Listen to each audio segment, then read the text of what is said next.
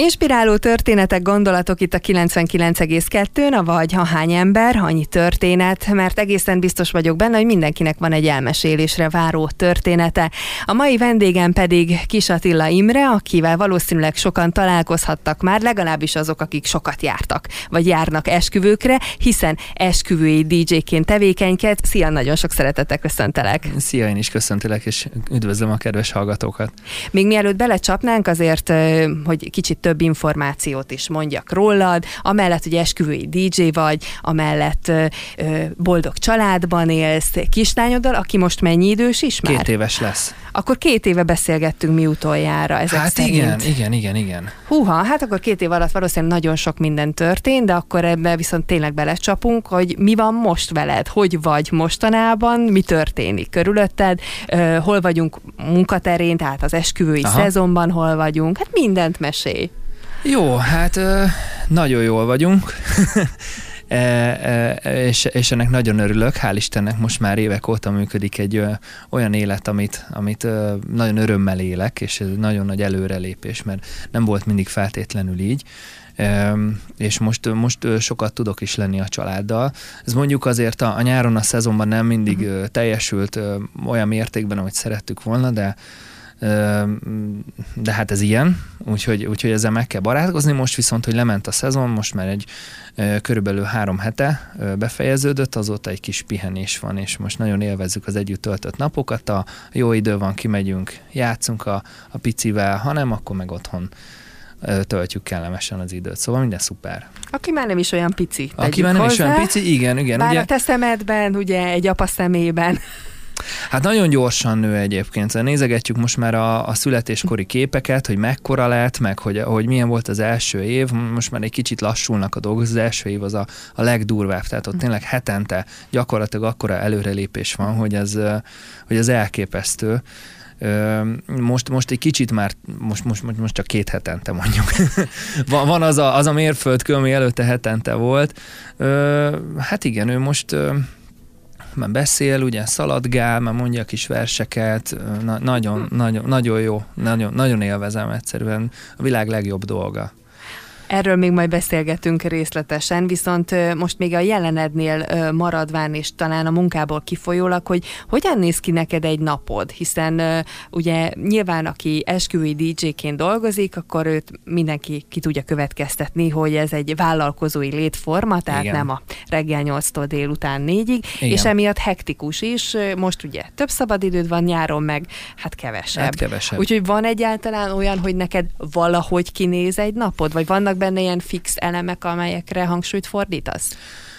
Hát valahogy kinéz, és ez egy állandó küzdelem, meg egy, egy valós kitűzött cél, hogy, hogy szeretném azt elérni, hogy rendszer legyen az életemben, de, de elég nehéz.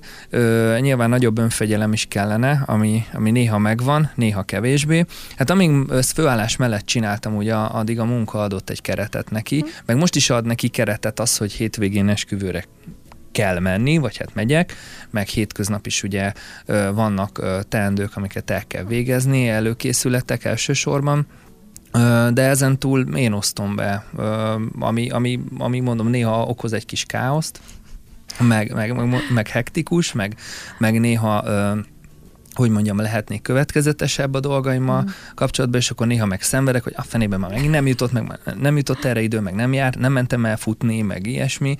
Ö, úgyhogy, úgyhogy ez, egy, ez egy küzdelem, de, de valójában tulajdonképpen szezonban úgy néz ki a, a, a hetem, a hétvégém, ugye a, amikor elsősorban a tevékenységet űzöm, általában péntek és szombat este szoktam, ez azért kétszer, egy, kétszer 15 órát átlagban mondhatunk, amennyit igénybe vesz, szóval azért elég hosszú műszakok vannak.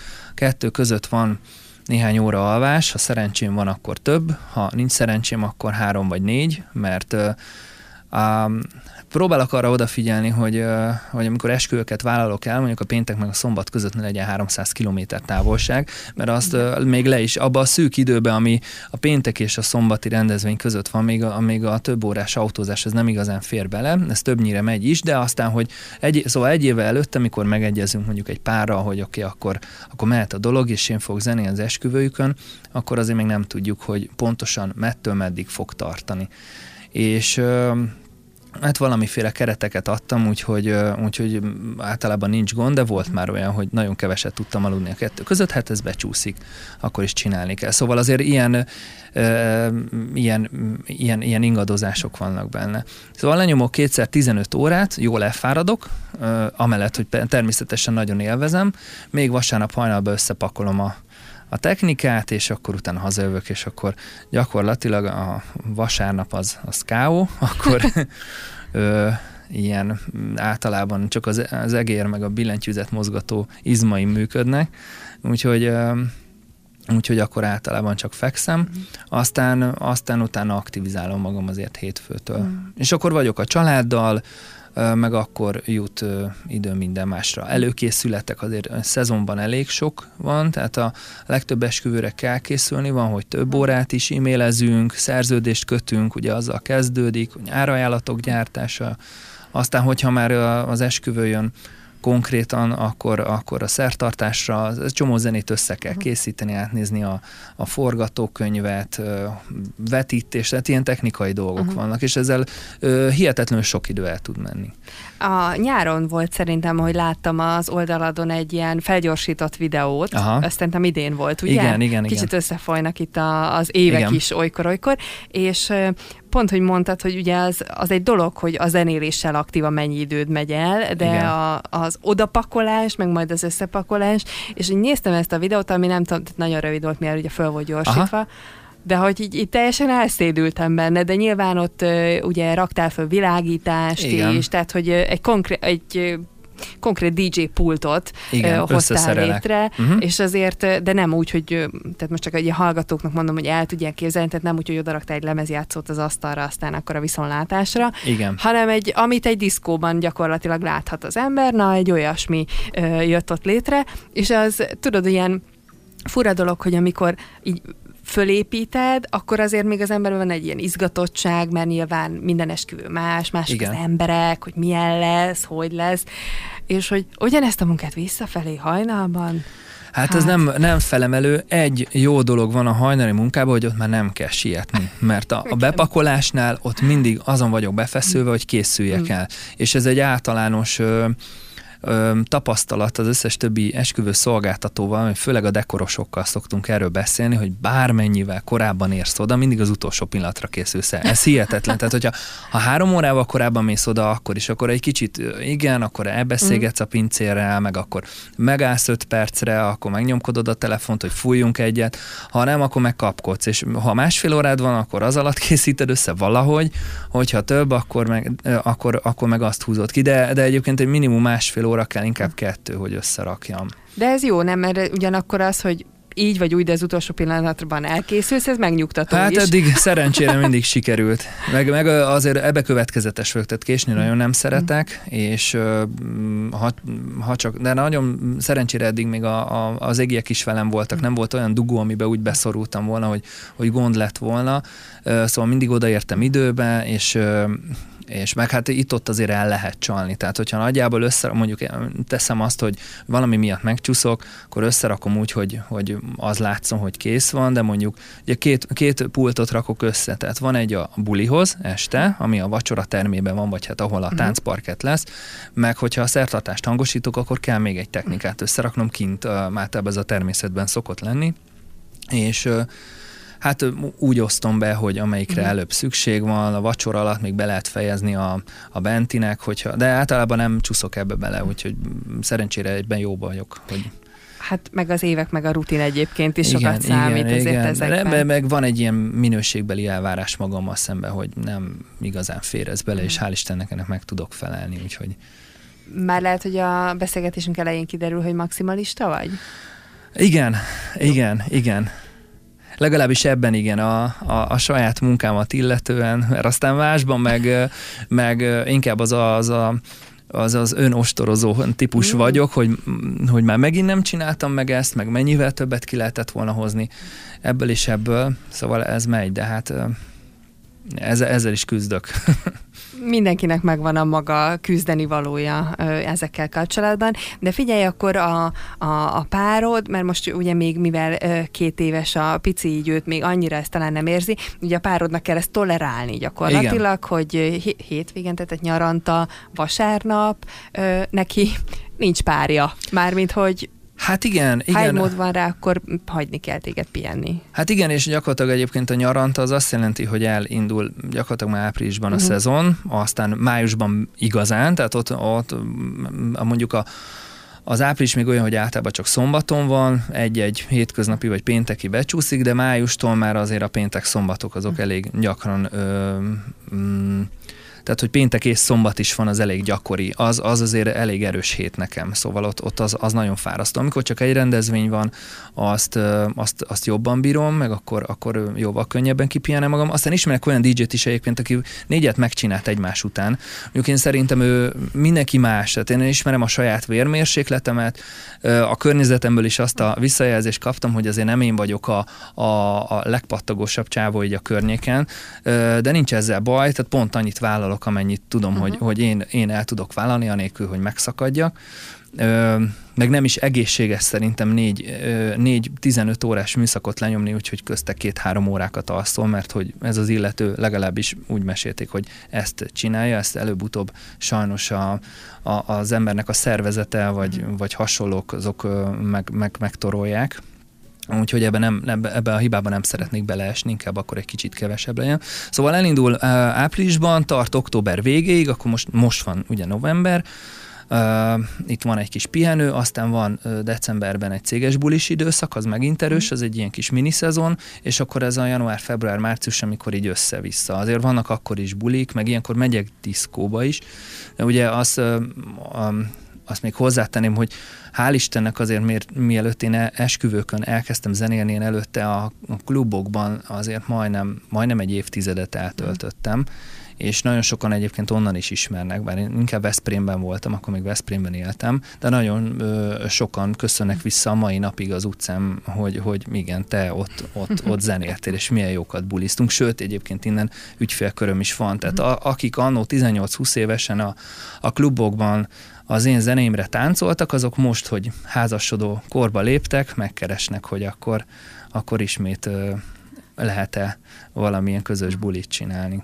És tegyük hozzá, hogy te is nagyon fiatal vagy, és hogy itt azért sikerült valami olyat felépítened, ami, ami gyakorlatilag önmagát tudja működtetni. Igen, igen, igen. Hát ez azért, mondjuk gondolom az elején ez nem volt tudatos, hanem nem, rájöttél, nem, hogy nem, nem ennek, van. Nem, ennek volt, volt egy, egy lépcsője, ahol a, mindig akkor láttam meg a, a, közép, a következő lépcsőfokot, amikor meg kellett látnom, de ez egyáltalán nem volt tudatos. Én annyit tudtam, már nagyon régen, hogy én DJ-zni akarok, uh-huh. azt nem gondoltam, hogy ebből megélni lehet, azt lehet, hogy egy kis zseppénzt vagy uh-huh. ilyesmit összeszedek, és akkor ez ment is sokáig, egyetem évek alatt főleg ott, ott ebből tulajdonképpen meg is éltem az akkori nem olyan hú de magas ö, ö, anyagi igényeim között, de arra mindig volt, uh-huh. amire kellett, és ezt ebből szedtem össze, mellette megcsináltam az egyetemet, de aztán utána, amikor elkezdtem dolgozni, akkor azért jött a fejvakarás, hogy hát ez tök jó, hogy, hogy dolgozok hétfőtől péntekig, ott van két nap, hogy kipihenjem magam, és akkor hát ilyen ö, elég szerény összegekért még akkor én ott a klubban ö, csináljam, amit a, egyébként szeretek, csak ö, ö, akkor már egy kicsit ilyen, egy kicsit meg is fásultam benne, uh-huh. ami Ö, inkább annak volt követ, ö, köszönhető, hogy nagyon átalakultak a trendek. Szóval a, a klubok azt látom, hogy nagyon sok helyen kezdenek kihalni, vagy már akkor uh-huh. kezdtek, most egy 5-6 évvel ezelőttről beszélünk. Pont válság is volt, nem volt az embereknek annyira pénze a szórakozásra, és ö, egy olyan, hogy, hogy a, a régebben látottakhoz képest egy ilyen erős hanyatlást éreztem. Na és akkor jött képbe ez a, az esküvő DJ-zés, tök véletlenül, és akkor ebben megláttam a, a potenciált Aha. így magamra nézve. És meg is találtad És benne, megtaláltam, amit, igen, amit igen, igen, kerestél. de azt, azt arra nem válaszoltam arra a kérdésre, hogy a feleségem a... Hát a, igen. igen. mert aztán itt el, el, elment a, a, az irány más. Pedig ez fontos. Ez nagyon fontos, hogy igen. Két a, emberen múlik. igen, igen, vagy hát most már hárman, ugye a pici miatt is, de ö, nagyon ö, nagy tolerancia kell hozzá, nem azt mondom, hogy teljesen konfliktusmentes ez a, a téma köztünk. Hát ugye én már akkor is DJ-ztem, mikor megismertük uh-huh. egymást, úgyhogy ő ezt tudta, hogy ö, velem Utána. választja, igen, hogy velem választja ezt a dolgot is. Ö, hát ö, ö, sok tud lenni, ugye otthon lenni a picivel, és akkor gyakorlatilag ő három napig nem lehet. Mert hogy péntek délelőtt elindulok, az első ö, munkára, megcsinálom a szombatit is, vasárnap ugyan otthon vagyok, de hozzám se nagyon lehet szólni, és akkor így hétfőtől állok a rendelkezésre, de még akkor is az van, hogy sokszor elvonulok, mert, mert e-maileznem kell, meg, meg, meg fel kell készülnöm uh-huh. a következőre. Egy fix pont van, hogy csütörtök az a miénk, tehát ez egy, uh-huh. ez egy egyesség, amit nagyon szigorúan tartunk is, és csütörtök az, ami vasárnapunk, így beszéltük meg, és akkor, akkor mindig közös program van, meg akkor az égvilág, tehát hogy, hogy nincs az az Isten, hogy én akkor bármit elvállaljak. Ez viszont egy nagyon jó megállapodás akkor Igen. köztetek, tehát akkor igazából neked mondhatjuk, hogy ez a fix pontod, hogy Igen. Be, ha fene fené teszik is, Igen. a csütörtök a tiétek. Igen, igen. Aztán van olyan, hogy végül csak ez az egy nap marad, mert amúgy meg el tudok úszni a dolgaimba, szintén a maximalizmus köszönhetően, hogy na még egyszer nézzük át, oké, okay, Mm. akkor még ez, még az, és akkor azt veszem észre, hogy este hét van, és már fürdetni kéne, és elment az egész nap. Hát igen. Szóval ilyenek vannak, de, de alapvetően a, hát a feleségemnek nagyon toleránsnak kell lenni. Ö, és hál' Istennek az. Úgyhogy nagyon hálás vagyok neki. Meg szerencsés is Igen, meg szerencsés is. Igen. Most jelen pillanatban, ahogyan vannak a dolgaid, ahogyan van az életed, a munkád minden fronton, egy ilyen 1-től 10-es skálán, mennyire vagy most te ezzel elégedett?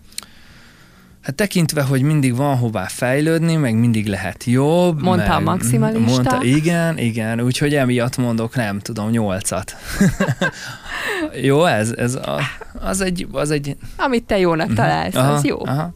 Nem, al- alapvetően én nagyon, nagyon élvezem ezt. Uh-huh. Néha hajlamos vagyok egy kicsit többet vállalni, pont mint kéne, és Mhm. akkor fáradtnak érzem magam, úgyhogy ezen kell még simítani, de, de egyébként nagyon jó. Mhm. Tehát, hogy ez nekem nagyon fontos, hogy a magam ura legyek, ebben azért ez, ez jelentősen teljesül, meg, meg az, az időmnek a többségét azt én osztom be, és ez, Uh-huh.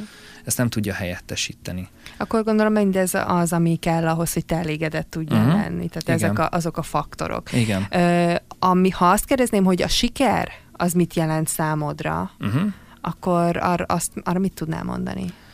Hogy mit jelent a siker? Hát ö, ö, ezen szoktam filozofálgatni. Ö, nagyon, emberek nagyon mást, mást gondolnak, meg, ö, meg én is hasonlítgatom magammal, ez egy másik rossz tulajdonságom, hogy nagyon hasonlítgatom magam, főleg az ilyen közösségi médiában, meg itt-ott elcsipett infók alapján, hogy ki, aki, akivel mondjuk egy, egy pontról indultunk, hogy ki meddig jutott az életében, és azt látom, hogy valakik a, akár az anyagi lehetőségeiket tekintve, vagy, vagy nem is tudom, vagy pozícióban nagyon magasra jutottak. Én Szerintem én, én, én a család életben nagyon sikeresnek tartom magam, tehát hogy, hogy én meg olyan visszajelzéseket kapok másoktól, hogy tessék itt vagy, elmúlt egy kicsivel 30, és akkor megnősültél, van gyereked, élvezitek, van időtök egymásra, ez szerintem egy nagyon fontos uh-huh. faktor a sikernek, szóval én, én, én ebben akarok teljesíteni, és ö, szerencsére ez, ez működik is. Mm, De e- e- nagyon fontos számomra nyilván az is, hogy, hogy elismert legyek a, a, az esküvősök között, vagy ebben a DJ szakmában, de hál' Istennek itt is pozitív visszajelzéseket kapok.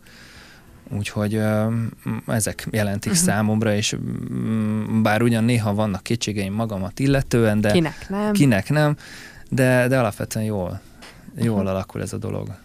Akkor ugorjunk vissza, és nézzük meg a, azt az utat, amit te bejártál, bár már utalgattál rá, de egy picit részletesebben is megnézzük. Aha. A jelenleg maximalista, kicsit önostorozó, kicsit hasonlítgató Attila. Milyen gyerek volt egyébként? Ugye mondtad, hogy te Veszprémben éltél, Aha. Veszprémi vagy eredendően. Aha, aha. Hát igen, Veszprémben éltem, aztán egy ideig Litéren, az egy Veszprém melletti ö, falu. Ö, Ugye ott végeztem az iskoláimat, mm, versenyszerűen úsztam egy uh-huh. ideig, azért az egy erős kitartást belém nevelt, és, és ez, ez, bár akkor nagyon nem szerettem, meg három év után abba is hagytam, uh-huh nem, nem tetszett ez a, a sportban is, meg, meg mondjuk mm, a katonaságban lehet fel, felfedezni, ott még erősebben ezt a nagyon tekintélyuralmi, meg nagyon ö, feladatkövető stílust, ez nekem nagyon, nagyon nem feküdt sohasem, tehát ezt én nem szerettem, és ez zavart a, az úszásban is, de, és abba is hagytam, viszont utólag visszagondolva nagyon, nagyon sok, hogy mondjam, jelenformáló haszna uh-huh. volt a dolognak, kitartó lettem tőle. És tehát ez, ez, ez sokat formált. Milyen gyerek voltam? Hát... Most egy picit a hallgatókat próbálom képbe helyezni, Aha. ugye nehéz rádión keresztül, úgyhogy ezért szoktam így kommentálni a dolgokat, Aha. hogy azért most egy, egy ilyen nagyon kiegyensúlyozott, nyugodt, türelmes ember képét adod, akiben látszik igen, hogy van kitartás, Aha. tehát hogy ez téged inkább egy ilyen nyugodtabb ember kategóriájába tudunk besorolni. Igen. Gyerekkorodban is ilyen Nem. nyugodtabb? Nem. Nem. Na, akkor most jöhetnek azok a én, bizonyos sztorik. én nem tudom, hogy hogy lettem ilyen végül, mert hogy hogy egyébként kisgyerekkoromban szerintem kifejezetten az ellentéte voltam, bár, bár nem tudom, hogy ha anyukám ezt meghallgatja, akkor majd lehet, hogy azt mondja, hogy nem is, mert egyébként nyilatkozom úgy a saját magamról, hogy, hogy, hogy anyukám így megdöbben, hogy, hogy nem is így volt, meg ne, ne mond már ezeket, mert úgy, úgy, úgy kritikusan tekintek a gyerekkori uh-huh. önmagamra is. Hát nem volt azért annyira felhőtlen a gyerekkorom, a szüleim elváltak, volt, volt egy nehéz időszak, és talán ennek köszönhető, vagy nem, nem tudom, hogy, hogy, hogy de volt egy ilyen nagyon jelentős igazságérzetem, mm. és egyébként én sokat verekedtem, mikor kisgyerek voltam. Verekedős szóval, voltál. Igen, szóval azért, azért ö, emiatt kellett azért anyukámnak szülői értekezletre ö, járni, de egyébként ö, Egyébként szerintem ezt a, a, a mindkét szülőm egyébként nagyon nyugodt típus. Mm. Ö, hogy kitől örököltem, pontosan nem tudom egyébként, de, de valószínűleg ez genetikailag mm. nem lehet. Ö, aztán amikor ez a konfliktus feloldódott, akkor utána, ö, hát ugye apukám meghalt, ö, az lett a, a vége a dolognak, és de utána már ugye a, a, ezek a, a családi konfliktusok megszűntek, akkor utána uh-huh. már kiegyensúlyozottabb lettem, és a tizenéves korom az már uh-huh. az már ennek a jegyében mhm. telt. Tehát fiatal, akkor fiatalon veszítetted el igen, apukádat. Igen. Nem tudom, hogy akkor ezt mennyire tudtad megélni, vagy meg nem is biztos, hogy kellett volna, tehát azért így felnőtt fejjel egészen más.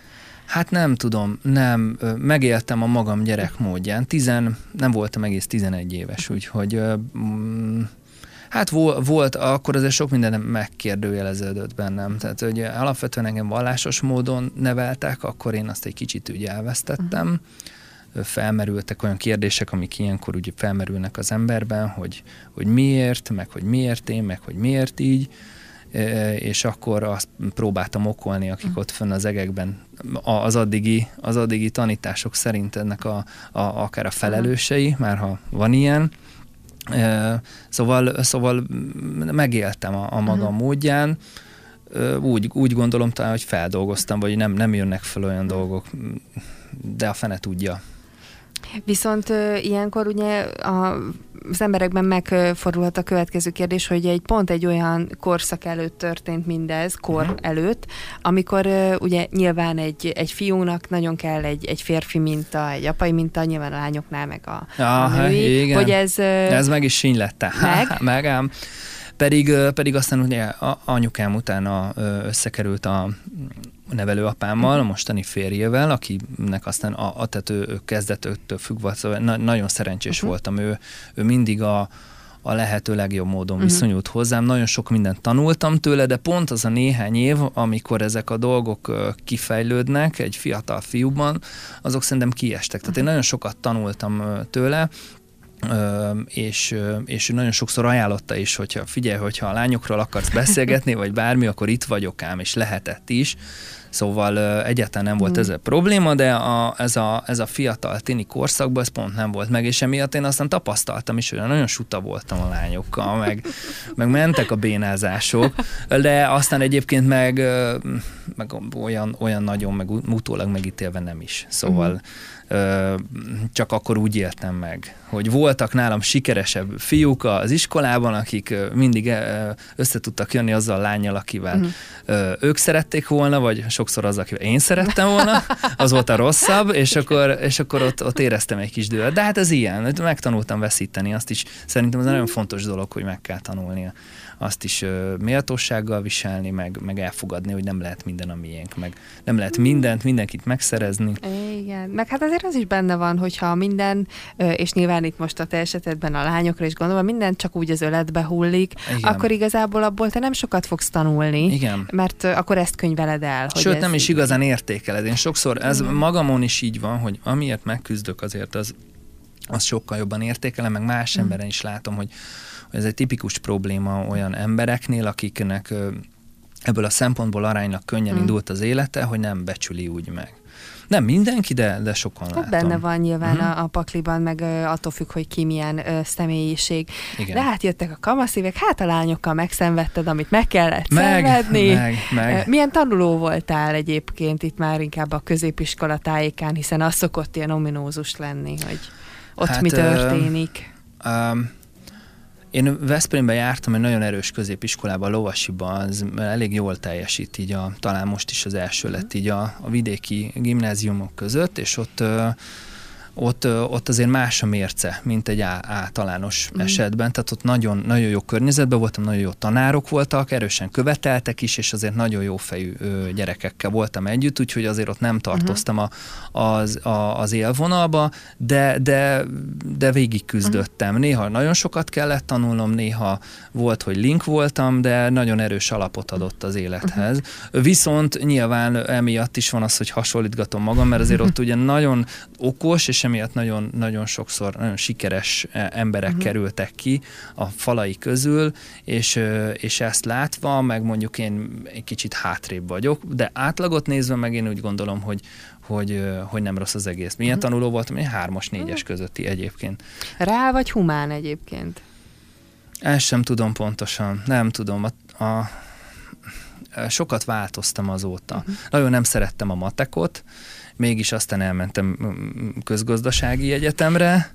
Micsoda fordulat, hát nagyon, tele vagyunk ilyenekkel. Nem szerettem a történelmet, mert hogy, hogy nagyon követelte a tanár, hogy be kell tanulni az évszámokat, most meg az összes történelmi sztorit, meg mindent úgy olvasom, tehát hogy egy csomó szabadidőm azzal megy el, hogy a történelemmel kapcsolatos dolgokat olvasok, mert mm. hogy rájöttem, hogy imádtam, vagy imádom, még ha nem is minden szegletét, de szóval sokat változtam akkoriban, de nem tudtam eldönteni, inkább nem tudom, humán. Ha kell mondanom, akkor inkább humán. A, a, a nagyon reál tantárgyakkal, a matek még épp, hogy a fizikában nagyon rossz voltam, a kémiát utáltam, úgyhogy emiatt azért a, egyike se voltam kibékülve, de a, a humánna még jobban. És uh, minek készültél, vagy volt a fejben? Ugye már utaltál rá, de ezt gondolom egy picit később jött az, hogy a DJ világ vonzott, de ilyen ebben a kamaszkorban volt valami, ami így érdekelt? Vagy hogy a, szerettél volna az lenni? Nem, fogalmam nem volt uh-huh. róla. Abszolút, és ez egy nagyon fontos tanulság, hogy, hogy nagyon kevés az az ember, nagyon szerencsés bizonyára, de nagyon kevés az az ember, aki ezt 18 évesen el tudja dönteni, hogy, hogy, hogy merre tovább, hogy mit tanuljak, és ez szerintem az egész társadalmi rendszerben rosszul van úgymond beprogramozva, hogy akkor kell eldönteni, szerintem e, nagyon sok fiatalnak el kéne menni előtte egy kicsi élettapasztalatot gyűjteni, jó, nyilván megvan a másik oldala, hogy akkor meg idővel már beindulnak a dolgok, meg elkezd pénzt keresni, meg családot alapít, mm. akkor meg nem az az időszak, amikor aztán visszamenne tanulni, amikor végre tudja, hogy mit akar, de aztán emiatt van az, hogy, hogy emberek 30-40-50 évesen még elkezdenek, nem tudom, mm. valamilyen ö, ö, ö, új szakmát kitanulni, mert addigra jönnek rá. Úgyhogy nekem személy szerint fogalmam nem volt, az viszont már akkor is tudtam, hogy DJ akarok lenni. Csak azt nem tudtam, hogy ezt egyrészt komolyan veszik, mind akár a szüleim, Mert azért ők úgy voltak vele, hogy jó van, fiam, csinálgass meg, meg mixelgessé otthon, meg gyűjtsed a zenéket, de, de azért, azért, azért, azért a, lecke, a lecke legyen megírva, uh meg azért tanuljál tovább, meg legyen meg a, a diplomát, tehát teljesen természetes. Ők se látták meg, akkor még én se, hogy ebből meg lehet élni. És ez egyébként egészen addig, amíg el nem kezdtem ö, az esküvő területén dolgozni, addig, addig ez nem, nem, is, nem is látszott. De hogyan derült ki egyébként az, hogy neked ez megy? Vagy a, nem is tudom, hogy hogy kezdődik. A Igen, hogy, hogy azért ehhez kell egy, egyfajta hallás, ami, uh-huh. amivel ezeket tudod csinálni, mert ugye itt nem csak arról van szó, hogy egymás után elindítasz két számot, hanem Aha. azért ez egy komplexebb dolog, hogy de erre rá kell jönni. Tehát egyszer csak így kell derüljön, hogy hát te hello, hát ez tök jó megy. Hú, én nagyon akartam. Tehát uh, én, én ezt, ezt, nagyon akartam, hogy én ebben majd jó leszek, meg nagyon, én engem felettébb szórakoztatott az, hogy én letöltöttem a kedvenc zenémet, hát akkor már, már voltak le lehetőségek. Ugye én már a, a, a CD-s meg aztán MP3-as DJ közé tartozom, úgyhogy a, a lemezjátszó az nekem nem is az, hogy kimaradt, mert aztán vettem magamnak, hogy szerettem volna azt is megtanulni, de az a gyakorlatilag már technika ott tartott, hogy a, hogy a lemezjátszó az nem volt törvényszerű a DJ pultban. Na szóval gyűjtögettem a zenéket már tizenévesen, és, és akkor nagyon élveztem azt, hogy én ezeket ott kevergettem, meg minden, meg reprodukáltam híres DJ-knek a mixeit, és akkor ez volt. És akkor így technikailag akkor így ráéreztem erre a dologra, aztán kerestem a lehetőséget, hogy megmutassam hogy, hogy hogyan derült ki, nem, nem tudom. Én egyébként mindig szórakoztatni akartam, és ez volt számomra fontos, hogy, hogy lássam, hogy az emberek ö, élvezik azt, hogy én milyen zenét csinálok. Tehát nem maga azt, tehát vannak olyan DJ-k, akik ezt egy ilyen művészi kitárulkozásnak gondolják, hogy, hogy ők felállnak a DJ pultba, és akkor majd én zeneileg jól megnevelem a, az előttem, előttem álló közönséget, és megmutatom nekik, hogy na ehhez. Nem, én, én fordított vagyok, tehát én amin látom, hogy jó a reakció egy zenére, és legyen az 40 éves, vagy legyen tegnap megjelent, vagy legyen rockzene, vagy legyen diszkó, teljesen mindegy, vagy bármi más, hogyha, hogyha azt élvezik, akkor én azt, engem ez szórakoztat, uh-huh. meg ez az igazi visszacsatolás szám, számomra, akkor vagyok flowban a közönséggel, úgymond, hogyha ez, ez meg, megtörténik. Emlékszel az első bulidra egyébként? Vagy uh, valamelyikre az elsők között? Hát, hát azok nem voltak olyan túl, túl jók, de nem azért nem, engem úgy engedtek a DJ pult elejébe, hogy, hogy úgymond warm DJ legyek, tehát uh-huh. hogy, hogy bemelegíteni, rám bízták a bemelegítés feladatát az elején. Én, én nagyon éveztem, meg nagyon készültem rá, csak még nem volt kinek játszani. Uh-huh. Tehát, hogy, hogy nem nagyon volt ember, aki táncolt volna rá, mert hogy kinyitott a diszkó, mit tudom én, uh-huh. 9 órakor, és akkor mondták, hogy jó, 9-től 10-ig játszál, csak már akkor is az volt, ami aztán azóta jobban így van, hogy most már ilyen év, sokszor évfél körül jelennek mm. meg az emberek a, a klubokban, és ö, nyitva voltunk, arra jó volt, hogy ismerkedjek a technikával, uh-huh. meg hogy hangos zene mellett ott gyakoroljam, hogy ezt milyen élőben előadni, de egyébként a közönség nem volt. Ezek voltak az elsők. Na, aztán jött a közgáz. Igen, igen. igen Változatosság kedvéért. Igen, igen. Ezt szeretted egyébként? Hmm, Hát nagyon nagy ambícióim voltak benne az elején, hogy hú, ezt most akkor én megtanulom, és akkor én majd utána nem, nem tudom, hogy, hogy, hogy mi leszek, de igazából pont ez volt, hogy nem is tudtam igazán, hogy Aha. mit akarok, de hogy, hogy, hogy akkor ezzel most jó sok pénzt lehet keresni, meg, meg, meg majd mit tudom, hogy valamit üzletelek, ilyenek voltak, de, de pont már akkor is érződött, hogy, hogy igazán arra rábökni, hogy, hogy most én ezt akarom, és így csinálni, amihez kellett volna, az nem volt meg. Uh-huh. Úgyhogy, úgyhogy voltak érdekes részei, voltak uh-huh. kevésbé, talán az volt a több, közben élettapasztalat volt, rájöttem, hogy mit nem akarok csinálni, például nem tudnék egy bankban ülni, vagy biztosítási ügynök lenni, vagy, vagy a tőzsdén dolgozni, de végig csináltam, hát a vége fele már inkább csak azért, hogy bizonyítsak magamnak, hogy, hogy tessék, én képes vagyok egy diplomát uh-huh. megszerezni, de, de, de akkor már úgy éreztem, hogy nem. Uh-huh. Viszont gondolom, hogy eh, ezek az évek eh, a DJ-zésben további lehetőségeket adtak, meg nőttél föl te is a feladathoz, úgyhogy emellett ez párhuzamosan folyt, hogy igen. De azért élted ezt a másik életet. Igen, igen, és akkor, és akkor aztán úgy volt tovább a sztori, hogy, hogy amikor mentem egyetemre, akkor elmentem egy hónapot dolgozni, fagyi gyárba Veszprémbe, három műszakba, és akkor ott ö, ö, ott megkerestem egy, egy hónap alatt pont annyi pénzt, hogy egy ilyen nagyon kezdő DJ pultot tudjak csinálni. Hogy, na, én mondtam neki, hogy nem tudom, hogy mi lesz belőle, mert hogy se kapcsolatom nincs, hogy én elmenjek valahova klubba zenélni, se, tehát semmilyen lehetőségem nincs, de én majd megveszem ezt a pultot otthon, ma más nem, saját szórakoztatásomra egy darabig meg lesz, aztán majd nagyon meguntam, akkor eladom. Aztán utána hozta magát a lehetőség, és akkor kaptam egy barátommal egy klubban lehetőséget, és akkor, és akkor beindult ez az egész. Ilyen, ilyen, ilyen kis kocsmadiszkókba jártunk hogy vidéken, és akkor ott volt, amelyik jól ment, volt, amelyik kevésbé. De hát ez a tapasztalat, nem? Igen, Már mindenféle emberrel találkoztál. Szereztem rutint, és akkor utána, amikor már volt rutinom, akkor, akkor aztán elkezdtem a, az egyetemi buli szervezőkkel is felvenni a kapcsolatot, meg jelentkeztem a hallgatói önkormányzatba csak azért, mert ott, ott közel voltam a tűzhöz. Okos. Annyira, annyira a, a politikai része, meg nyilván azt teljesítettem, tehát én, én képviselő voltam, a szakomat képviselő, képviseltem, és, és részt vettem azokban a dolgokban, amikre kötelezettségem volt de, de tulajdonképpen az igazi célja az, az volt, hogy valahogy közel kerüljek a tűzhöz, és ez, ez meg is történt, és akkor onnantól kezdve, hogy bedolgoztam magam, és akkor utána évekig egyetemi klub, gólyabálok, gólyatáborok, mindenféle ilyen vannak az egyetemen ilyen szakestek, hogy egy-egy szaknak a, van egy közös bulia, ezekre akkor is hívtak, meg hál' Istennek azóta is, tehát ez így jól megmaradt.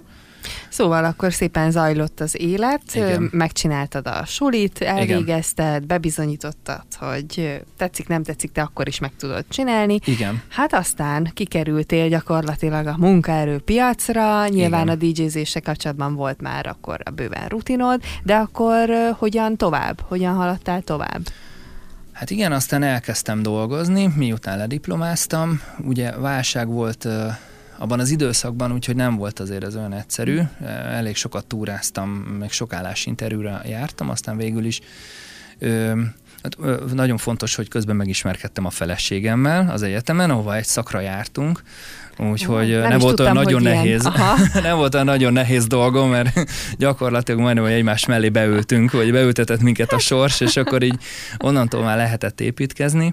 Igen, egyébként és mind a ketten végeztünk, és akkor egy darabig Veszprémbe próbáltunk munkát keresni, nem sok sikerrel, feleségem Fehérvári, és akkor uh, utána itt próbálkoztunk, itt neki hamar lett, uh, nekem egy kicsivel lassabban, de én is találtam itt munkát, és akkor végül is ide költöztünk. Uh-huh. Tehát így, így lettem Fehérvári körülbelül tíz évvel ezelőtt. Uh-huh. És mi volt az első munkád így?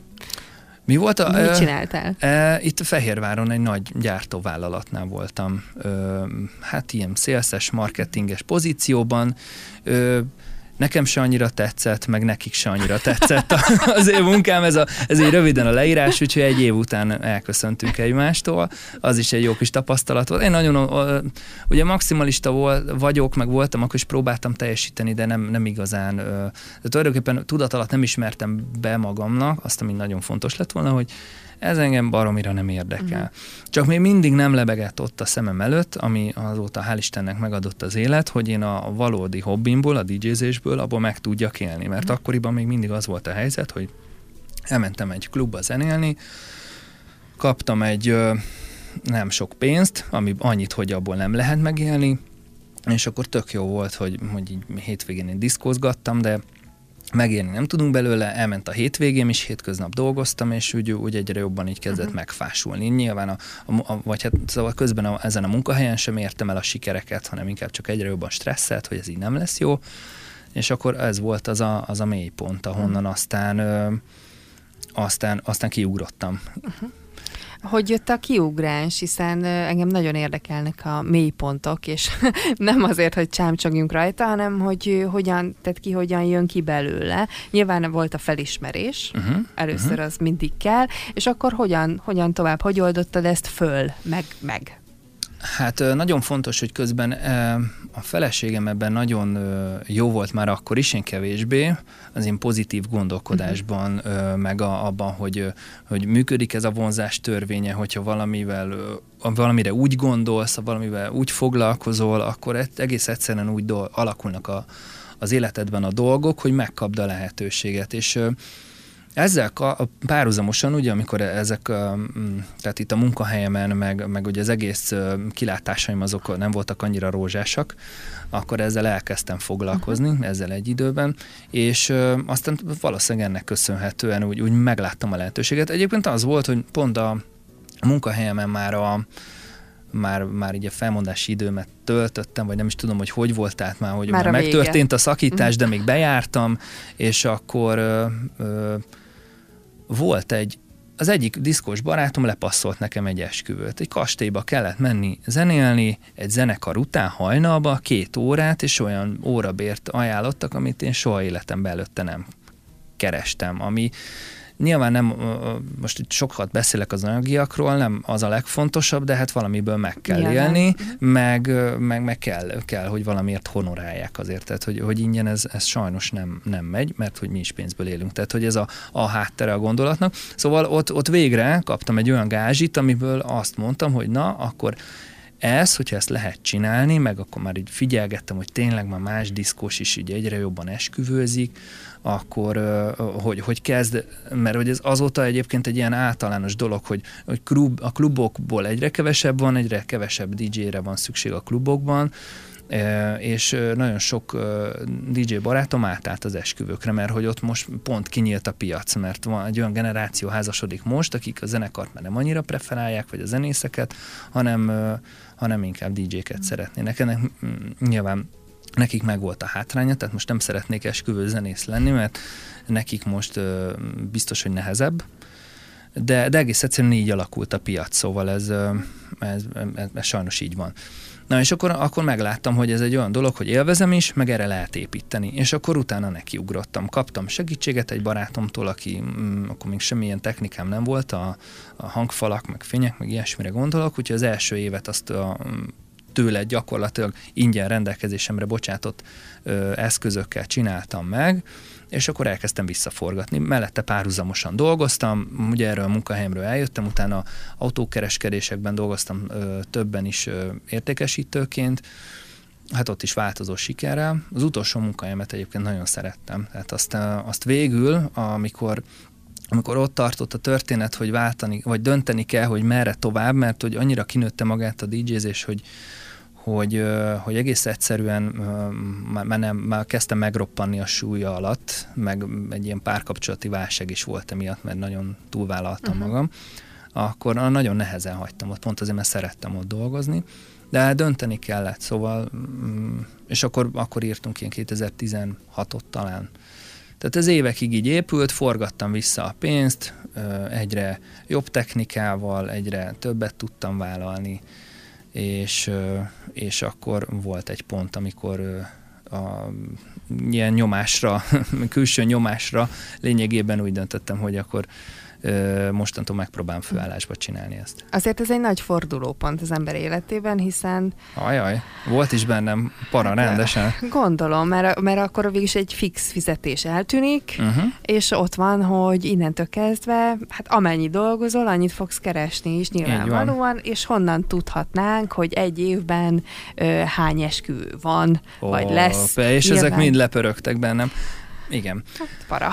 Hát ö, nagyon nehéz volt, tehát, és, és rengeteget többen beszéltek a fejemmel, hogy bízzál már magadban. Én alapvetően egy, egy, egy hogy mondjam, mm, tehát egy nagyon biztonságra alapozó mm. valaki vagyok, aki mm. kerüli a kockázatot, legalábbis anyagi értelemben mindenképpen. Hát ezt meghazudtoltad ezzel a lépéseddel, tehát Meg, ez a komfortzónából. Ez, ez erősen ki kellett lépni a komfortzónából. Nekem a komfortzónám az, az lényegében az volt, hogy bár nagyon fáradt voltam, tök jó volt, hogy két helyről kapok fizetést, és akkor és akkor így, úgy jó, mert úgy, úgy gyűlt, meg, hogy meg, meg, meg az volt a fejemben, hogy na, most kell megülni a szekeret, mert most szalad, és akkor most, most megalapozzuk a jövőnket, mert, és akkor majd, majd, majd, majd meg lesz minden, csak közben valóban elhanyagoltam a párkapcsolatomat, tehát hogy, hogy gyakorlatilag arról szólt a, a hetem, hogy hétfőtől szombatig dolgoztam a, a munkahelyemen, egy autókereskedésben, ami, ahol sokat kellett dolgozni,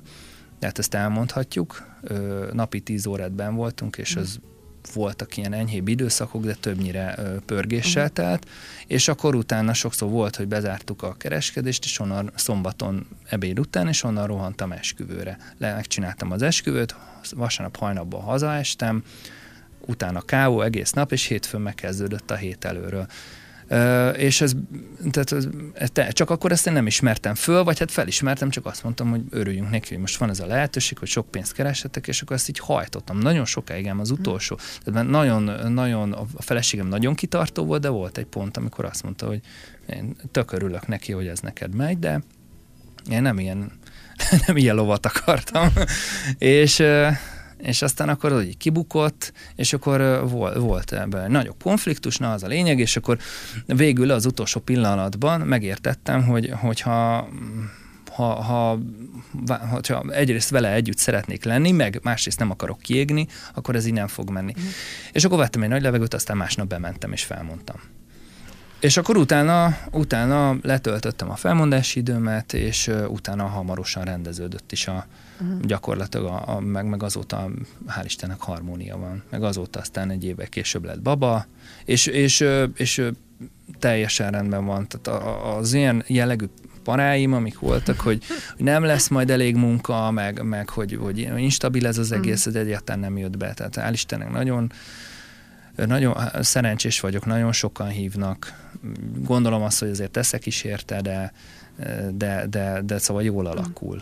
De egyszer azért túl kellett tolni ahhoz, hogy uh-huh. aztán egy nagyon fontos döntés megszülethessen, Igen. és hát ebben nyilván mindkettőtöknek a felesége, de része volt, uh-huh. hogy Igen. ő sem csapott az asztalra, és mondta, hogy kalapkabát, hogyha uh-huh. te ezt így képzeled, uh-huh. hanem hogy egyáltalán mindketten ezt meg akartátok oldani. Nyilván egy párkapcsolat az akárhoz is nézzük, két ember Igen. szükségeltetik. Szóval most már azért kialakult egy rendszer. Igen. Ebben erre utaltál az elején is, nyilván nem nem zöggenőmentes, mert nem vagyunk minden nap ugyanolyan hangulatban.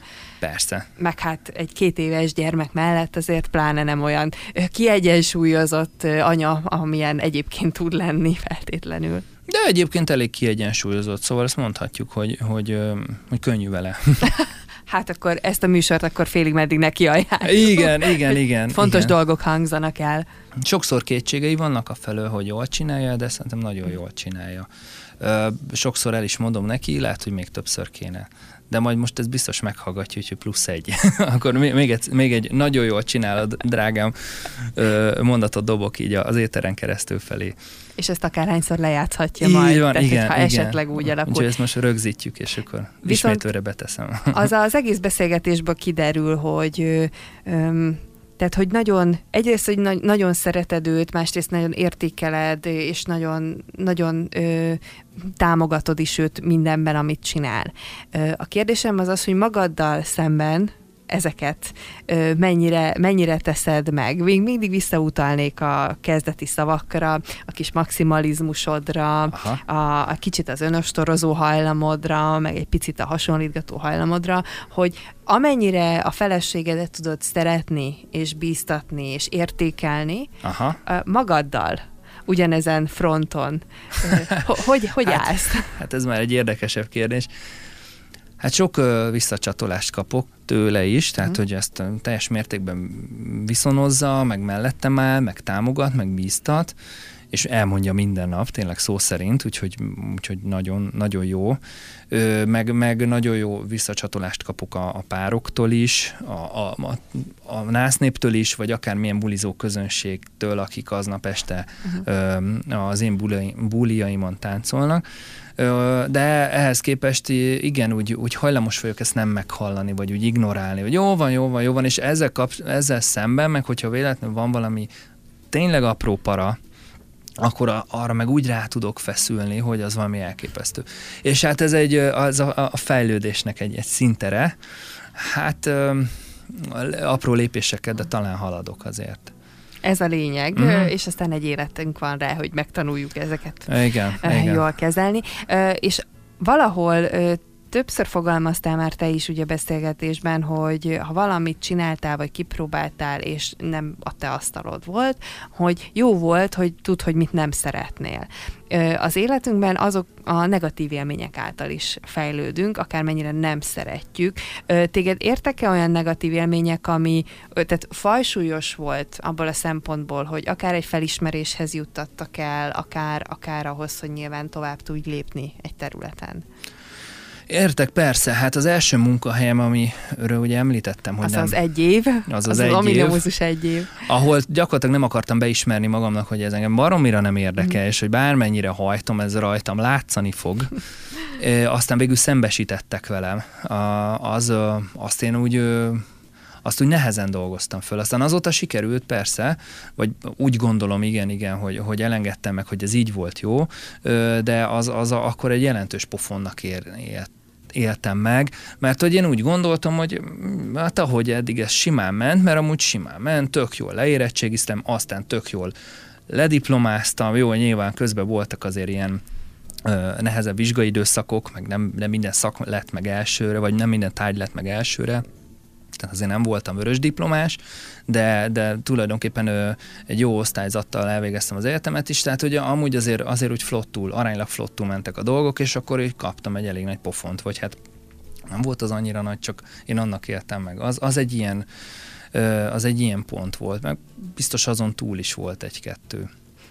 Ez, ez, ami az utóbbi években úgy, úgy erős volt.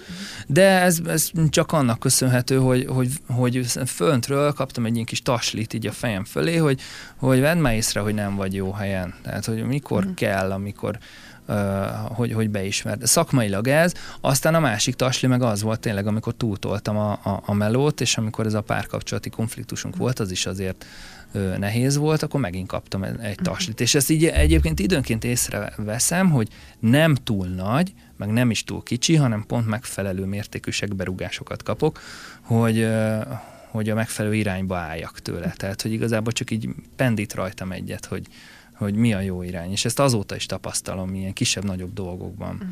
Ezeket föl kell ismerni, és uh-huh. ez mhm. tök jó, hogy ez, ez nálad működik.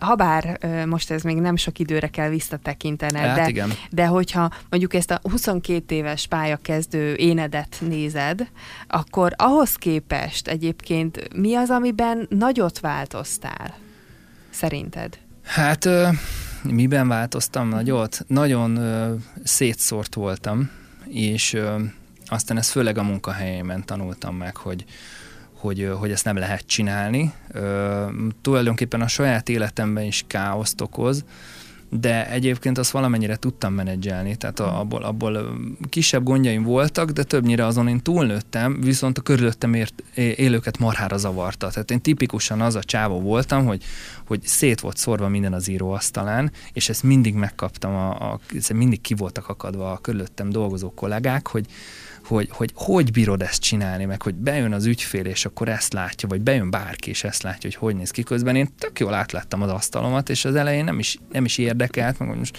most azért rakjak minden nap rendet, mert hogy izé, mert őket zavarja az esztétikailag. Aztán szépen lassan rájöttem, és ez nagyon fontos egyébként a, hát az esküvőkön is azért meg kell jelenni a mind a ruházat, mind a technika szempontjából már, ami engem illet, meg aztán az összes többi szolgáltatónál ugyanez igaz, erre oda kell figyelni. Tehát, hogy ez része annak, ha nem elég jónak lenni, hanem jónak is kell látszani című történetnek, és ezt beismertem, hogy ez, ennek része az, hogy, hogy kül, kívülről rendezetnek látszódjál. És ö, nyilván belülről is ö, ö, rendezettebb lettem ezáltal. Szóval ez, ez egy fontos dolog, amiben sokat fejlődtem, meg olyan kis, ö, hát 20 évesen, ezt a feleségem is szoktam mondani, hogy ilyen kis ö, olyan kis humoros gyerek voltam, de olyan, olyan szurkálódó, meg olyan időnként nem tudtam, hogy milyen helyzetben hogy reagáljak, és akkor de alapvetően úgy, úgy kedveltek a körülöttem lévők. Jóval extrovertáltabb voltam, mint most, most azért úgy látom, hogy így kezdek így visszafordulni, de állítólag ez most így korral jár, hogy hogy mondjam, de, de múltkor olvastam ilyet, hogy valaki fejtegette, hogy mm. minél ö, korosabb az ember, annál jobban introvertált lesz, és akkor aztán ezeket én hajlamos vagyok így, így benyelni, de nem is biztos, hogy igaz, a fene tudja, de, de akkor jóval extrovertált. Mm. Tehát olyan dolgokat megcsináltam, amiket most már nem. De hát komolyadtam sokat. És most már az a baj, hogy néha meg a visszájára fordult. Szóval el, el, ugye érzek felelősséget a saját munkám iránt, és akkor ezen be tudok feszülni, hogy ugye rendszeres, most engedtem el az idei szezonra a rendszeres félelmem, és itt tényleg így erre ébredtem néha éjszaka, hogy mi van akkor, hogyha én véletlenül két esküvőt bekönyvelek egy, egy, egy napra. Hogy nem figyelek, nem írom be a naptárba, vagy, vagy mellé kattintok, és, és mi van, hogyha, a, hogyha véletlenül ez megtörténik, és mondjuk előtte két héttel szembesülünk, és akkor szétszednek, hogy elég érkeztem két helyre, és hogy két hét alatt hogy oldják meg. Ö, aztán soha nem történt meg, Egyébként ez, mert, mert figyelek rá, de, de ez, a, ez, ez mondjuk egy nagy hm. félelme volt. Aztán most már, most már elengedtem. De most már tudjuk, hogy mi az esküvői Díj rémálma. Úgyhogy... Igen, az egyik. A másik, a, a többi technikai jellegű. Mm. Hál' Istenem, most már vagyok annyira magabiztos, hogy, az, hogy, hogy, hogy tényleg abban nyugodt vagyok, hogyha ha a vendég szeretne bulizni, akkor, akkor fog tudni.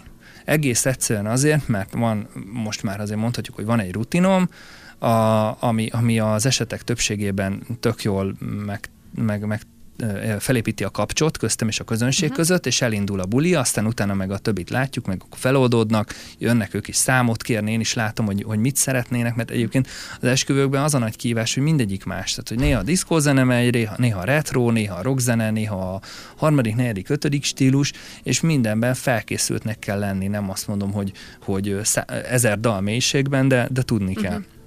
Tudni kell vinni egy vonalat, és hogyha ez megvan, akkor, akkor nincs gond. Ha nincs meg, akkor meg csinálhat bármit az ember. Ritkán, de van, van olyan buli, hogy az Istennek nem akarnak felállni. És, és aztán hajnalban átbeszéljük ilyenkor a párral is, meg a vendéglátósokkal, meg a többi szolgáltató, vagy mit kellett volna máshogy csinálni, és azt mondják, hogy semmit, ez nem rajtad múlt. Egyszerűen ma ilyen kedvük volt, nem tudtak feloldódni. Szóval ilyen van, de hogyha, hogyha ez az egyébként ritka eset nem következik be, akkor, akkor rendben van a buli része, csak a technika működjön. Még egy területre nagyon szeretnék kitérni. 31 évesen érkezett hozzátok a baba. Igen.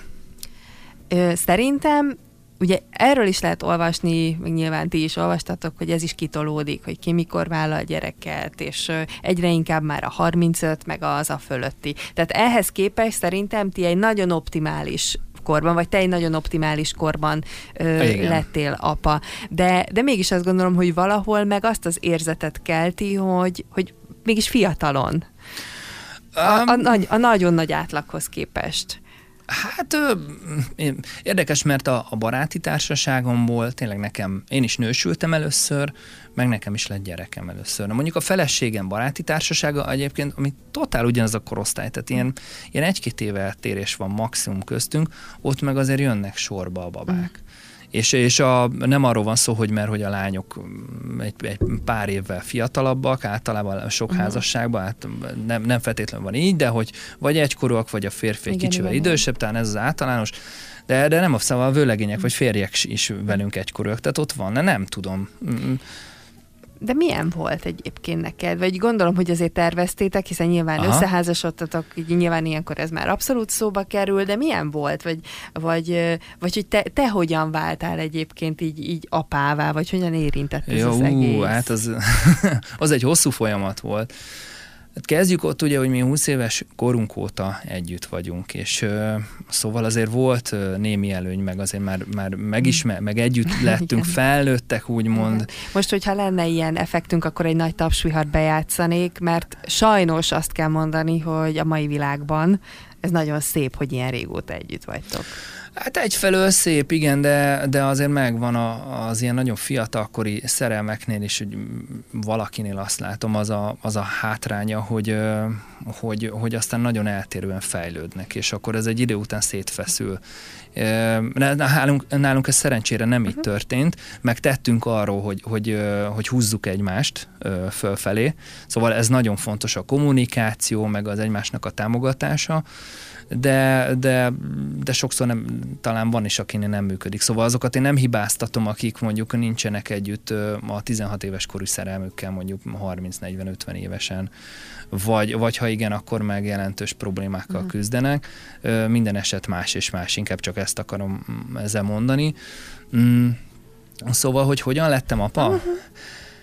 Hát szóval nem siettem el a dolgokat. Kezdjük ott, hogy, hogy, hogy és ez szerintem sokaknál így van, hogy azt mondja, hogy együtt vagyunk egy olyan lement a, az egyetem, akkor lediplomáztunk, akkor ugye elkezdte egy adagolni a feleségem, hogy hát azért már egy lánykérés, ez nem ártana. Tehát, hogy ugye azért majd egyszer, majd, majd azért megkéred a kezed, vagy úgy valamit akarsz, vagy, vagy most akkor, hogy leszünk, mint a, a kompót a polcon. És akkor Jó, mondta, nem teketóriázott. Nem, tehát, nem, nem. Ő, úgy, intézte úgy, a dolgokat. Úgy, és ezt javaslom egyébként más ezzel a problémával küzdő hölgyeknek, hogy a, a pasiknál azért ez a lépés, ez nem mindenkinél van így, de a, a magamfajtáknál azért nehezen történik meg az a lépés, és azért nem árt. Amúgy is én annak a, a híve vagyok, hogy jó azért, hogyha a férfi lép, de ugye a, a nő meg tök jó, hogyha egy kijelöli, és egy kicsit könnyebbé teszi. Uh-huh. Ezt az egészet, és ez a legelső megismerkedés, e, tehát a, a, a megismerkedés első pillanatától kezdve tök jó, ha így van. Ö, nem mindenkinél, de, de én ezt szerettem, és így általában ez így is működött. Szóval, szóval tette az utalásokat, és akkor néhány röpke év után kötélnek álltam. Hát akkora érett meg, de, mhm. de lassan érett meg. Tehát azért akkor már 7 éve együtt voltunk, és akkor megtörtént a lánykérés, aztán, aztán egy, egy három éve később az esküvő, aztán utána meg megint hosszú, tehát utána még rá öt évre lett nekünk, vagy négy és fél évre lett nekünk baba, úgyhogy igaz, hogy közte volt ez, amikor úgy nagyon felpörgött nekem a, uh-huh. a jelenlegi hivatásom, meg ugye volt közben ez a ez a, ez a mélypont is, és akkoriban pont azért, mert egyfolytában dolgoztam, meg úgy nem tudtam, hogy mi lesz, meg úgy azt éreztem csak, hogy nem vagyok a helyemen, hogy talán majd, majd ebből a ebből a, a DJ-s vállalkozásból, ebből, hogyha ez kinő, akkor végre minden a helyén lesz. Ezt valahogy így ki kellett várni, aztán végül is ez kicsit öcögösen, de így össze is jött, és akkor utána, amikor az főállássá vált számomra, meg úgy láttam, hogy megvan az anyagi háttér is, mert azért egy gyerekhez az is kell, tehát hogy pénz nélkül is neki lehet vágni, meg sokan neki vágnak, de nagyobb biztonságban éreztem magam úgy, hogy tudtam, hogy, hogy lesz hova nyúlni, hogyha kell, akkor, akkor neki is láttunk. És hál' Istennek nagyon hamar össze is jött, tehát nem küzdöttünk azzal, mint a, ahogy hogy sok, sok helyen hallom, hogy, hogy, hogy ez nehezebben jön össze, nekünk hál' Istennek, tehát ebben is végig nagyon szerencsések uh-huh. vagyunk. Tehát az egészből rajzolok egy évet, akkor ugye ilyen kis kilengések vannak, de ez egy, ez egy nagyon jó dolog. És mikor realizálódott benned ez a, ez a baba dolog, hogy ez valóság, és hogy mondjuk cirka kilenc hónapnyi hát várakozás után, amíg ő már igazából ott volt, uh-huh. a- akkor, hogy ő tényleg, tehát, hogy ő tényleg egy baba, ő tényleg életben van, ő tényleg életben kell tartani, és hogy egyébként ennek a babának meg te vagy az apja. Hú, nem tudom, nem volt egy ilyen, egy ilyen ráismerés. Talán már előtte, mert amikor megbeszéltük, akkor már úgy, úgy én készen voltam rá. Ja, nem is száz százalékban, meg, meg jó volt az a kilenc hónap, de nem volt egy ilyen, hogy, hogy, hogy úristen, valaki azt mondja, hogy magán a szülésnél, amikor meglátja a gyereket, valaki azt mondja, hogy amikor először meglá, meghallja a szívhangot, az ultrahangon, mindegyik egy kis lépés volt nálam. Ez mindenkinél más, nálam így volt, így utólag visszagondolva. De ez egy tök jó kérdés, uh-huh. mert ez én nem, nem morfondíroztam még el azóta. Um, azért az egy nagyon nagy az egy hihetetlen élmény volt, amikor megszületett, és, és akkor oda tették a melkasomra, és akkor ott lehetett egy, egy negyed órát, és akkor ott, ott sírt, meg ott mocorgott, ez a kis csöpség. Fú, hát az, az mm. leírhatatlan.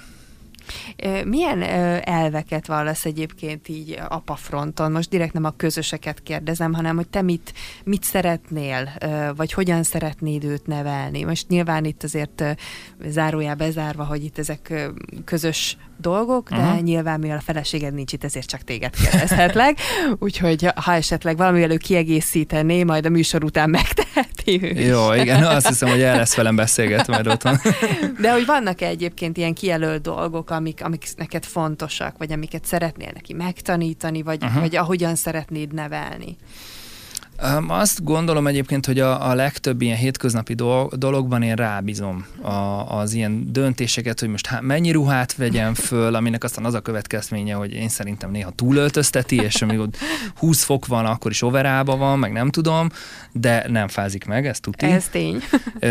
Meg aztán utólag kiderül, mert aztán meg, közben meg most megint meg van fázva, úgyhogy kiderül, hogy időnként azért én észreveszem magamon, hogy jó, hogy ott van a feleségem mellettem, mert úgy nem kicsit néha felelőtlennek érzem magam. Tehát, hogy két méterre jobban eltávolodok a gyerektől, mint ő tenné. Uh-huh. És ö, aztán láttam, hogy volt, hogy utólag neki volt igaza, mert ő meg mindig rám szól, hogy, hogy ö, ne engedd el a kezét, meg mit tudom én, és tényleg most még abban a, korsz, a korszakban van, hogy ö, azért még önveszélyes. Uh-huh. Tehát, hogy, hogy most már nagyon akar mindent csinálni, meg önállóan, meg mondja, hogy a baba önállóan eszik, meg a baba önállóan megy föl a, a lépcsőre, csak aztán, hogyha nem jön össze, akkor meg ugrani kell elkapni. És, és ez, ebbe egy, egy fokkal, vagy több fokkal lazább vagyok, mint a feleségem, valahol a, a, az egészséges talán a kettő között van, de nem az én oldalamon. Úgyhogy, na, és akkor emiatt is így, így tettem egy fogadalmat, egy nagyon jó barátom mondta azt, hogy, hogy ő úgy csinálja, hogy elmegy dolgozni, ott mondjuk pont olyan, olyan beosztásban van, hogy ő dirigálhat, meg, meg tehát vezetőbeosztásban, és azt mondja, hogy Otthon általában az van, hogy rábízom a feleségemre, mondja meg, hogy mi van, és akkor nincsen konfliktus. Csinálja, jól csinálja, ez, azt egy, egy kicsit így delegálom hozzá, és ez, hát most ez nem tudom, hogy kívülről hogyan hangzik, de de a gyakorlatban meg működik. Inkább meg kell tudni, vagy tanulni ezeket a dolgokat elengedni. Nyilván van ilyen sarokpont, amit szeretnék, hogy úgy legyen, hogy ezt is mondom, de a, a többségében a dolgoknak rábízom, hogy, hogy csinálja úgy, ahogy az anyai ösztönei, meg a, az ő saját meglátása diktálja. Akkor egy újabb pont, uh-huh. aminél uh, végül is bizonyosságát tetted annak, hogy mennyire is uh-huh. uh, megbízol benne és szereted őt. Uh, igen, igen, igen, igen. Uh, így van. A sarokpontok. A sarokpontok kialakulnak. Ö, szóval, de azért van néhány dolog, hogy úgy próbálom, tehát, hogy, hogy mondjam, a, a saját életemből egy nagy tanulság, hogy én viszonylag önálló lettem, korán önálló lettem. Ez pont a, abban az időszakban volt, amit említettem, hogy, hogy a szüleim elváltak, és akkor volt egy időszak, hogy, hogy anyukám egyedül nevelt, vagy kvázi egyedül nevelt, jár dolgozni, nem tudtam mindig a felügyeletemet megoldani, és emiatt önállónak kellett lennem 10 évesen, 8-10-12 évesen. És szeretném, hogyha ezt az önállóságot azért neki is meg belénevelném, a, a, a, ahogy tehát nyilván nem úgy, ahogy én megtanultam, azt, azt nem szeretném, de a, a maga módján, mert ez egy nagyon, tehát ennek egy csomó előnyét élvezem a saját életemben, hogy, hogy, ta, hogy probléma megoldás, talpra esettség, meg, meg ezek az önállóságbeli dolgok, hogy ezek meglegyenek. Ezek azt hiszem fontosak, hiszen... De ez majd később jön egyébként. Nyilván, majd eljön a te időd majd is. eljön, igen, igen, igen. Viszont a beszélgetésünk vége felé jöjjenek ilyen kis gyors kérdések is. Aha. Mennyire vagy tudatos, vagy mennyire vagy spontán? Kérdés, hogy miben? Az életed menetében. Tehát, hogy mennyire tudod, hogy mit fogsz tenni, mi jön most, miért dolgozol, és mennyire vannak ilyen spontán dolgok is. Hogy Próbál... Ha már itt vagyunk, akkor... Aha, próbálok fix pontokat keresni az életemben, hogy meg próbálok tudatos lenni, de a legtöbbször van egy pont, amikor így rájövök, hogy tehát nagyon sokszor nem jönnek a válaszok. Van egy csomó kérdésem, hogy, hogy mi, legy, mi lesz öt év múlva, mi lesz tíz év múlva, vagy akár két év múlva, és próbálok olyan szinten tudatos lenni, hogy ezt majd én jól megtervezem, vagy azt képzelem, hogy én ezt meg tudom tervezni. Valakinek ez egy jól, jól, jól menő dolog. Nálam valahogy néha működik, néha meg meg kell tanulnom, hogy, hogy csak leülni, és akkor várni, hogy jól alakuljanak, mint ahogy eddig is jól alakultak. És, és akkor ezt előbb-utóbb beismerem, előtte persze van egy sor szenvedés, hogy jaj, hogy ez megaggódás, és akkor, hogyha ez lement, akkor van egy pont, amikor hogy felvillan, hogy eddig is mindig megoldódott ez a probléma, meg ezután is meg fog oldódni, és majd lesz rá valamiféle jó válasz. Egyébként meg nyilván próbálok tervezni, amennyire lehet. Sokan nálam sokkal többet terveznek, de az se jó, valaki túl tervezi, és tudja 70-80 éves koráig, hogy, hogy mikor mit fog csinálni. Majd aztán összeroskad, amikor véletlenül nem úgy történik. Mi az, amit csak magadért teszel, amihez nem fűződik semmi és senki, csak hmm. hogy neked jó legyen? Hát nagyon sokat szeretek olvasni, meg tájékozódni a körülöttem levő dolgokról, ö, meg, meg sokat figyelem, ugyanúgy, hogy most abban a megtiszteltetésben lehet részem, hogy itt magamról beszélhetek. Ö, ilyen ö, hasonló portréműsorokat sokat szoktam mm. egyébként. A, vannak azért hosszú útjaim, amikor megyek ö, valahova zenélni, és akkor egy-két órát ülök a kocsiban, és akkor elindítok valami podcastet vagy interjút, és ezeket csak, mert, mert úgy kíváncsi vagyok, hogy különböző hírességeknek például hogy alakult az élete, mik a, a, a, a, a sikernek vagy a boldogságnak az összetevői, és nagyon sok ilyet meghallgattam. Ez, ez úgy gondolom, hogy ez egy ez, ez, ebből, ezekből lehet tanulni. Miből merítesz erőt egyébként a hétköznapokban? Vagy amikor rossz napod van, vagy ilyen gyengébb napod van, akkor hogyan tuningolod magad? Kávé. Sok kávé, meg különböző koffeinforrások. Um, nem tudom, visz magával. Tehát, hogyha, hogyha esküvőkor van rossz napom, akkor a saját magamnak, meg a, az aznapi dolognak az, hogy ez egy párnak a legfontosabb napja, az esküvőik napja, ennek úgy kell sikerülni most attól függetlenül, hogy ne, én éppen rossz paszba vagyok, ha, ha éppen erről van szó, ez nem szabad, hogy látszon, ennek, ennek, ennek egyszerűen működnie kell, és akkor ebben a dologban fegyelmezett tudok lenni. Aztán otthon meg megengedem magamnak, hogyha rossz napom van, akkor hiszt is vagyok, meg, uh-huh. meg, meg akkor csokikat teszek, meg fekszem egész nap, már amennyire ugye lehet, mert azért próbálok segíteni otthon, de ez a, otthon azért elnézőbb vagyok magammal szemben, uh-huh. munkában nem. Szerinted mi a legrosszabb tulajdonságod? hú, az állásinterjúkon szokták kérdezni, és ilyenkor valami... Akkor már gyakorlott vagy ebben, Igen, nem? és akkor, akkor mindig a, ugye az a trükk, hogy azt kell válaszolni, ami ugye átfordítható, hogy, hogy hát e, e, mondjuk nem beszélek olyan jól angolul, de e, ez egy, ez egy, pont egy olyan dolog, hogy már tervezem beiratkozni egy, uh-huh. egy olyan kurzusra, amiből felső fokon fogok tudni beszélni egy fél éven belül. Nem tudom, egyébként... A, ez e, ilyen trükkök közt olvastam. De hogy, de hogy őszinte legyek, hát ezek a ezek a, az önostorozások. Uh-huh. Tehát, hogy ez, e, mostanában ez, hogy, hogy néha túlságosan befeszülök azon, hogy jól csináljam, meg hogy jól csinálom-e, meg, meg hogy nem, nem tudom meghallani a dicséretet, a, a, pedig aztán egyébként kapok, tehát nem arról van szó. Ez, ez valahogy olyan, ez egy olyan dolog, amiben fejlődni kell. Aha. Egyébként ez mostanában lett ilyen?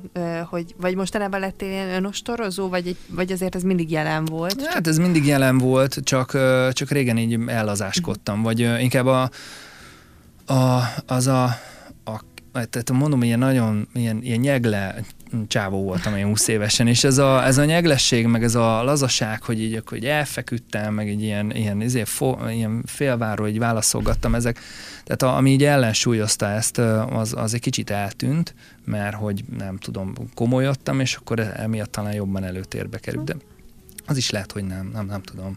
Akkor ezzel szemben mi a legjobb tulajdonságot szerinted? Mi a legjobb tulajdonságom? Igazából már rájöttem, hogy nem is jól teszem fel én ezt a kérdést, mert igazából ugye itt ilyenkor mindig elhangzik, hogy másokat kellene megkérdezni, de Aha. engem pont azért, hogy te mit gondolsz, és hogy lehet, hogy az jobb kérdés, hogy te mit szeretsz magadban a legjobban? Mit szeretek a legjobban? Uh-huh. Aha. Hát, hogy végül elértem ezt. Tehát, hogy képes vagyok tanulni abból, hmm. hogy, hogy milyen jelzéseket kapok föntről, még ha ez nem nincs, mindig megy zöggenőmentesen, de végül összejön, és hogy, hogy ennek köszönhetően jó útra álltam. Tehát, hogy ez, ez, a, ez a, a ez a flexibilis képesség meg, hogy, hogy, hogy, hogy, hogy látom a, a, kiel, a számomra kijelölt utat. Majd, amikor eljön annak az ideje, hogy a, a kislányod útnak indul, Aha. ami még azért jó pár év múlva lesz, de hogyha akkor lenne neki egy ilyen virtuális kis tarisznyája, Aha. akkor mit raknál neki bele, hogy ha, tehát, hogy rendelkez ezekkel, és akkor ezek a dolgok, vagy ezek a tulajdonságok, készségek, ezek át fognak segíteni, bármi is Aha. jöjjön. Aha. De a múltkor hallottam egy nagyon jó tanácsot egy évzáron, és ott azt mondták, hogy figyelj, bármi történik veled az életben, az a lényeg, hogy naptej legyen nálad. Mert az, az mindig jól jön. És hogy egy, de, de nem is volt hozzáfűzve semmi, úgyhogy ennyi elég. De nyilván nem ezt, vagy ezt csak viccként.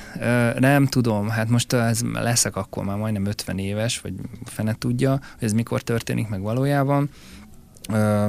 Hát talán ugyanezeket. Nem tudok más átadni, mint ami én magam uh-huh. vagyok, szóval hogy ezt, hogy, hogy, hogy tanuljon, hogy, hogy legyen önálló, me, megtanulni, megtanítani neki addigra a probléma megoldó készséget, hogy sajátítsa el, hogy legyen talpra esett, hogy legyen ügyes, hogy, hogy, hogy legyen őszinte magával, hogy ne erőltessen olyan dolgokat, amikbe nem jó, csak azért, mert valamilyen társadalmi elvárásnak, vagy, vagy valami külső nyomásnak eleget akar tenni, hanem, hanem ismerje önmagát, tudja, hogy, hogy, hogy milyen irány lesz a jó, és a felmerülő problémákat mm. meg akkor, ha talpra esett, akkor meg tudja oldani, és akkor jó lesz. Van-e a tarsolyodban egy szlogen, egy film, egy könyv, egy idézet, bármi, amit, ami, ami, amit előrántasz, amikor, amikor úgy érzed, hogy akkor most saját magadat kellene motiválnod? Nincs. Csak ez, amit elmondtam, hogy ez a szlogenem, hogy ha, ha, ha a munkámat illeti, akkor ez, amit már elmondtam, hogy, hogy ez valakinek nagyon fontos, nem uh-huh. lehet úgy csinálni. Tehát, hogy, hogy azt ad másnak is, igen, ez végül csak előjött így a fejeméről, hogy azt ad másoknak is, amit saját mhm. magadnak adnál, és akkor nem lesz gond. És tényleg így, így cselekszem, tehát ez, ez működik. Ez gyakorlatilag annak a lefordítása, uh-huh. hogy ez valakinek a munkában ez valakinek a legfontosabb napja, muszáj, hogy a lehető legjobban sikerüljön, és gyakorlatilag ugyanezt adnám magamnak is. Ha ez teljesül, akkor, akkor oké. Okay. Ez már inkább egy összegző kérdés lesz, uh-huh. hiszen utaltál rá, de mire vagy a legbüszkébb? Hát a családomra, meg a kislányomra. Erre leginkább. Miben hiszel? Miben hiszek? Ú,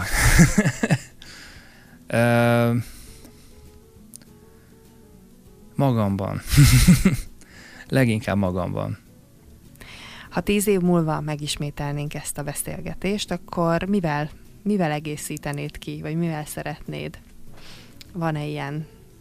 Biztos több élettapasztalatom lesz, de egyébként valószínűleg az a, amit már többször elmondtam, hogy ne paráz, jó lesz, meg hogy, hogy bármit is, bármi is adódik, mindig, mindig a lehető legjobban fog alakulni, ha úgy gondolkodik az ember, mert hogy ez eddig is gyakorlatilag bizonyítást nyert, és akkor miért ne történne ez így a továbbiakban is. Kis Attila, köszönöm szépen a beszélgetést. Én is köszönöm.